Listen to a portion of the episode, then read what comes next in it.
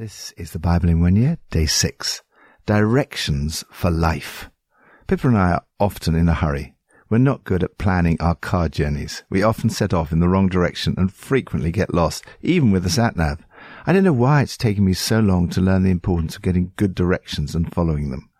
Many of us are like this in life. We charge off in a hurry. We don't realize the importance of getting good directions for life. If you follow God's directions for life, you will enjoy his blessing and bring blessing to others. Psalm 5. Listen to my words, Lord. Consider my lament. Hear my cry for help, my King and my God. For to you I pray. In the morning, Lord, you hear my voice. In the morning I lay my requests before you and wait expectantly. For you are not a God who is pleased with wickedness. With you evil people are not welcome. The arrogant cannot stand in your presence. You hate all who do wrong. You destroy those who tell lies. The bloodthirsty and deceitful you, Lord, detest. But I, by your great love, can come into your house. In reverence I bow down toward your holy temple. Lead me, Lord, in your righteousness because of my enemies. Make your way straight before me. Not a word from their mouth can be trusted. Their heart is filled with malice. Their throat is an open grave. With their tongues they tell lies. Declare them guilty, O God. Let their intrigues be their downfall. Banish them for their many sins, for they have rebelled against you. But let all who take refuge in you be glad. Let them ever sing for joy. Spread your protection over them, that those who love your name may rejoice in you. Surely, Lord, you bless the righteous. You surround them with your favor as with a shield. Start each day waiting for directions. When embarking on a journey, the best time to get good directions is before you begin. In this psalm, we have a wonderful example of how to begin each day. Listen to my cry for help, my King and my God. For to you I pray. In the morning, O Lord, you hear my voice. In the morning, I lay my requests before you and wait expectantly. David is waiting for directions. There's something special about beginning your day by laying your requests before God. The whole day has a different dimension as you wait expectantly. Lord, today I lay my requests before you and wait for directions. Lead me, O Lord. Spread your protection over me. Surround me with your favor as with a shield. New Testament, Matthew 5. You have heard that it was said to the people long ago, You shall not murder, and anyone who murders will be subject to judgment. But I tell you that anyone who is angry with a brother or sister will be subject to judgment. Again, anyone who says to a brother or sister, Raca, is answerable to the court, and anyone who says, You fool, will be in danger of the fire of hell. Therefore, if you are offering your gift at the altar and there remember that your brother or sister has something against you, leave your gift there in front of the altar. First, go and be reconciled to them. Then come and offer your gift. Settle matters quickly with your adversary who is taking you to court. Do it while you're still together on the way, or your adversary may hand you over to the judge, and the judge may hand you over to the officer, and you may be thrown into prison. Truly I tell you, you will not get out until you have paid the last penny. You have heard that it was said, You shall not commit adultery. But I tell you that anyone who looks at a woman lustfully has already committed adultery with her in his heart. If your right eye causes you to stumble, gouge it out and throw it away. It is better for you to lose one part of your body than for your whole body to be thrown into hell. And if your right hand causes you to stumble, cut it off and throw it away. It is better for you to lose one part of your body than for your whole body to go into hell. It has been said, anyone who divorces his wife must give her a certificate of divorce. But I tell you that anyone who divorces his wife except for sexual immorality makes her the victim of adultery, and anyone who marries a divorced woman commits adultery. Again, you have heard that it was said to the people long ago, Do not break your oath, but fulfill to the Lord the oaths you have made. But I tell you, do not swear an oath at all, either by heaven, for it is God's throne, or by the earth, for it is his footstool, or by Jerusalem, for it is the city of the great king. And do not swear by your head, for you cannot make even one hair white or black. All you need to say is simply yes or no. Anything beyond this comes from the evil one. You have heard that it was said, eye for eye and tooth for tooth. But I tell you, do not resist an evil person. If anyone slaps you on the right cheek, turn to them the other cheek also. And if anyone wants to sue you and take your shirt, hand over your coat as well. If anyone forces you to go one mile, go with them two miles. Give to the one who asks you, and do not turn away from the one who wants to borrow from you. Follow Jesus' directions for life. There are some general directions that apply to every car journey. They're the rules of the road. Jesus' directions in the Sermon on the Mount are like a highway code for a life of blessing. Following Jesus' directions involves a radical lifestyle. He challenges us to be ruthless in dealing with every wrong attitude, thought, word, and action. Our words should be words of blessing, not anger. Do not speak angry words against your brothers and sisters. The simple moral fact is that words kill, but words can also give life. Choose today to speak life-giving words of wisdom, encouragement, and blessing.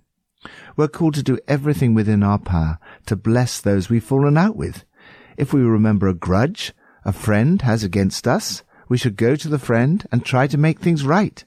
If we encounter an old enemy, we should make the first move, make things right with them.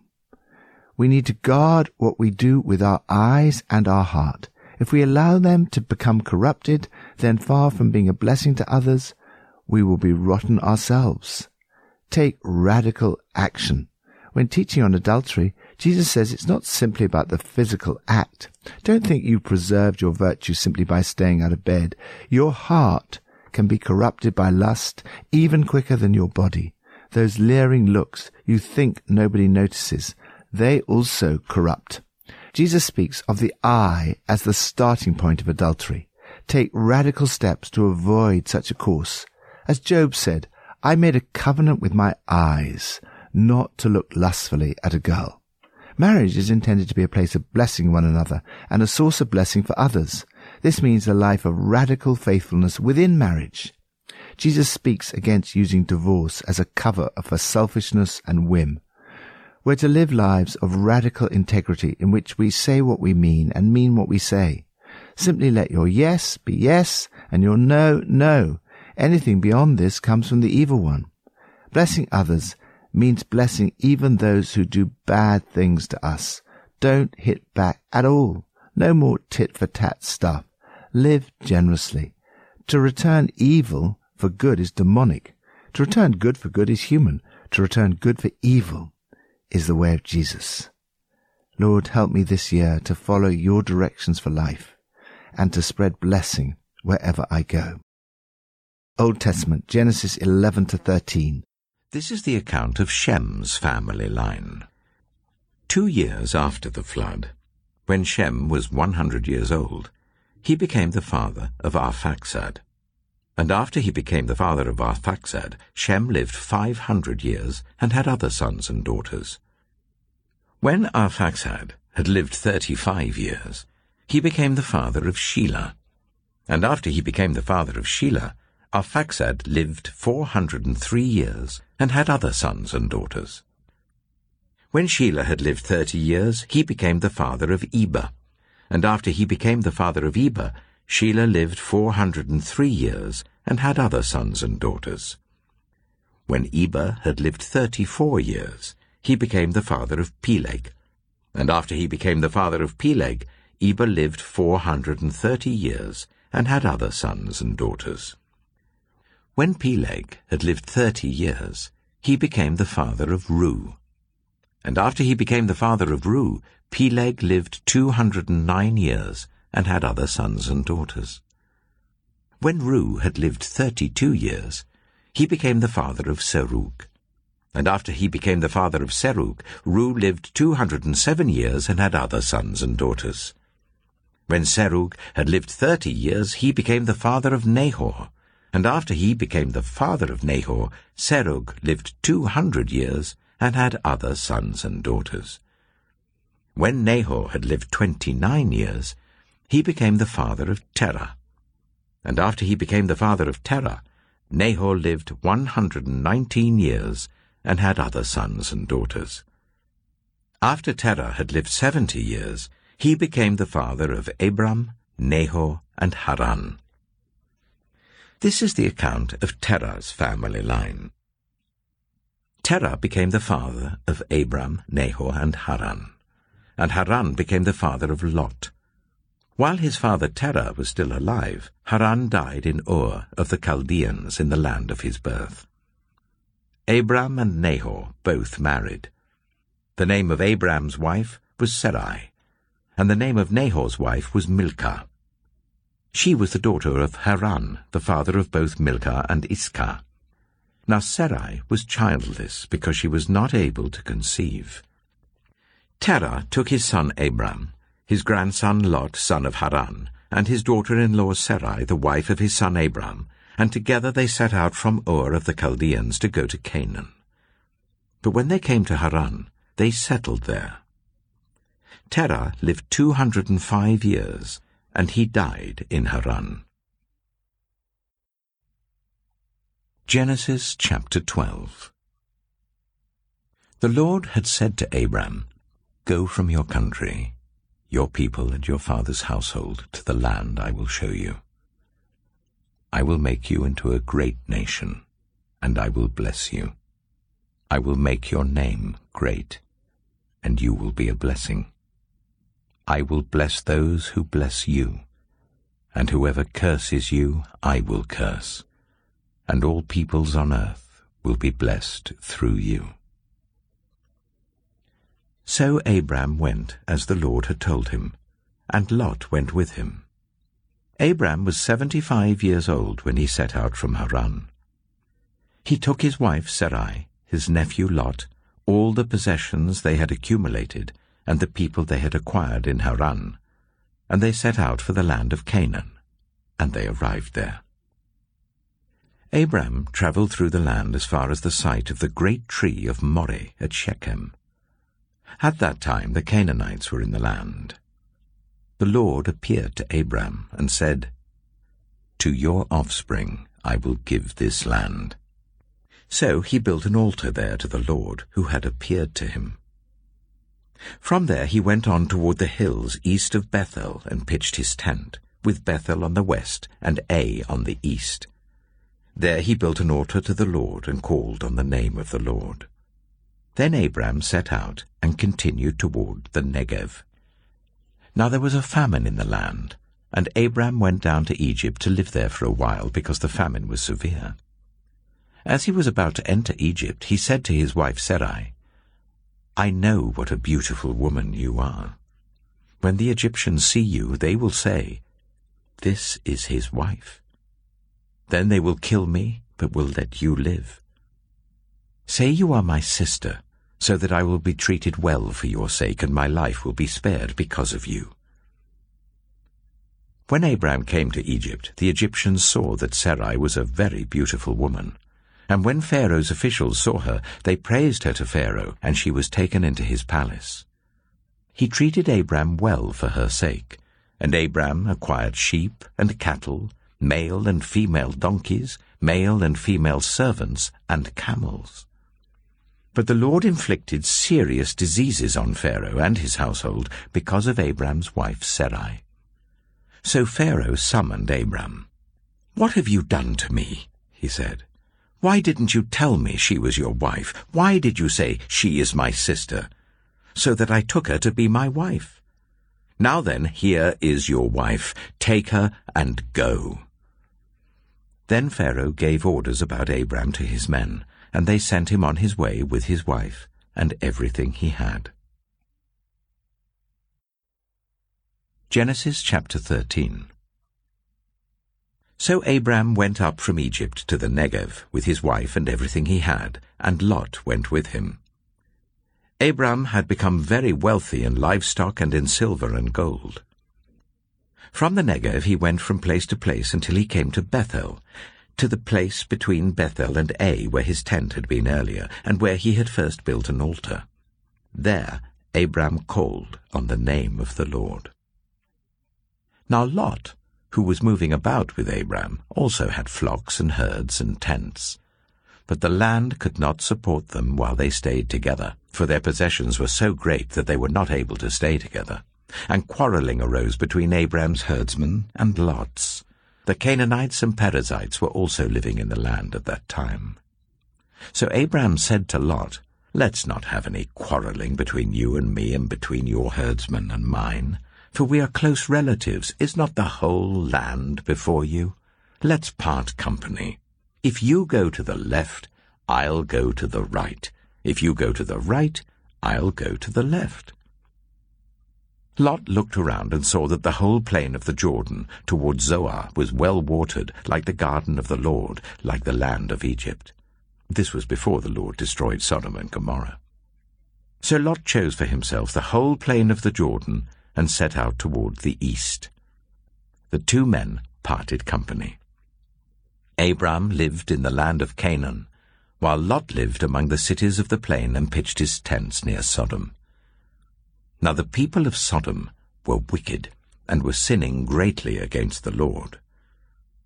The Lord said to Abram, after Lot had parted from him, Look around from where you are to the north and south, to the east and west. All the land that you see, I will give to you and your offspring forever.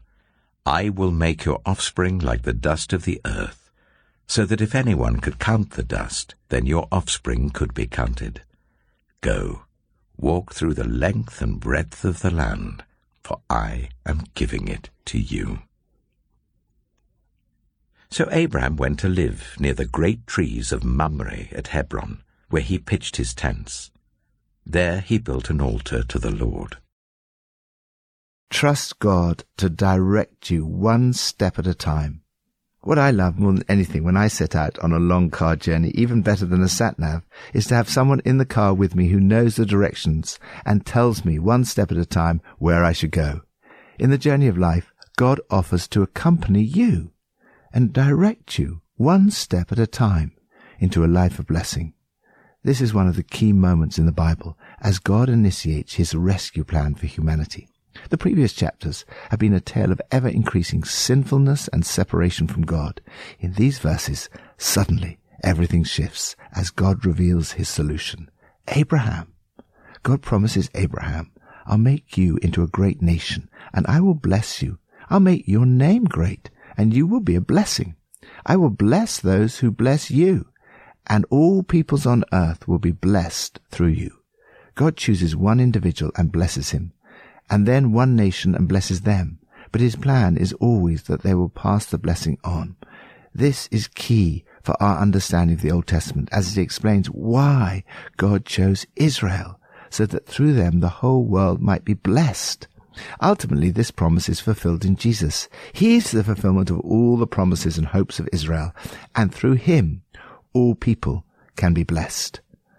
This is now God's purpose for you.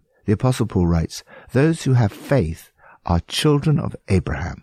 Scripture foresaw that God would justify the Gentiles by faith and announce the gospel in advance to Abraham. All nations will be blessed through you. So those who rely on faith are blessed along with Abraham, the man of faith. The church is blessed, like Abraham and Israel, not for its own sake, but in order to bring blessing to the whole world. If you've been blessed by God, it's not for your own selfish indulgence or self-congratulation. It's in order that you can be a blessing to others. God calls Abraham to leave his country, his people, and his father's household and go to the land God is going to show him. Abraham did exactly as the Lord directed him. He trusted God to direct him one step at a time. He could not have seen the next steps at this time, but he trusted God's promises. This has been my experience in life. God may give us a general picture of what he wants us to do, but as far as the details are concerned, he leads us one step at a time. The life of faith involves following his directions one step at a time. The journey is not always entirely smooth. Abraham was very much a flawed human being, just like us. God blessed him with great wealth and a stunningly beautiful wife. Nevertheless, in an act of weakness and deception, he allows Pharaoh to take her as his wife. Then, after quarreling arose between Abraham's herdsmen and Lot's, Abraham decides that there has to be a parting of the ways between himself and his nephew. Actually, it's not Abraham and Lot who fell out. It was, as so often happens, their followers. The reality of friction in human relationships is very evident. Lot chose the best land and left Abraham with what looked less good. But again, God gives Abraham directions. He tells him, look around from where you are. God said, I'll make your descendants like dust. Counting your descendants will be as impossible as counting the dust of the earth. So on your feet, get moving, walk through the country its length and breadth. I'm giving it all to you. When you're disappointed by someone or something, resist the urge to give in to feeling angry or bitter. Instead, look around from where you are. Fix your eyes on God and see things from His perspective, not the enemy's. Trust Him to help you in these difficult situations rather than trusting in yourself. His plan is to bless you. It is only because of the grace of God that Abraham is promised these amazing blessings. The intention was that he would be a blessing to the whole world. Likewise for you. You are called to live under God's blessing and bring blessing to those around you. Lord, help me this year to follow your directions one step at a time, to live under your blessing and bring as much blessing as I can to everyone around. Pippa adds, We all need guidance every day in all the difficult decisions of life. Following a straight path saves us wandering off, wasting time and energy. My prayer today is Psalm 5 verse 8, where we read, Lead me, O Lord, in your righteousness. Make straight your way for me.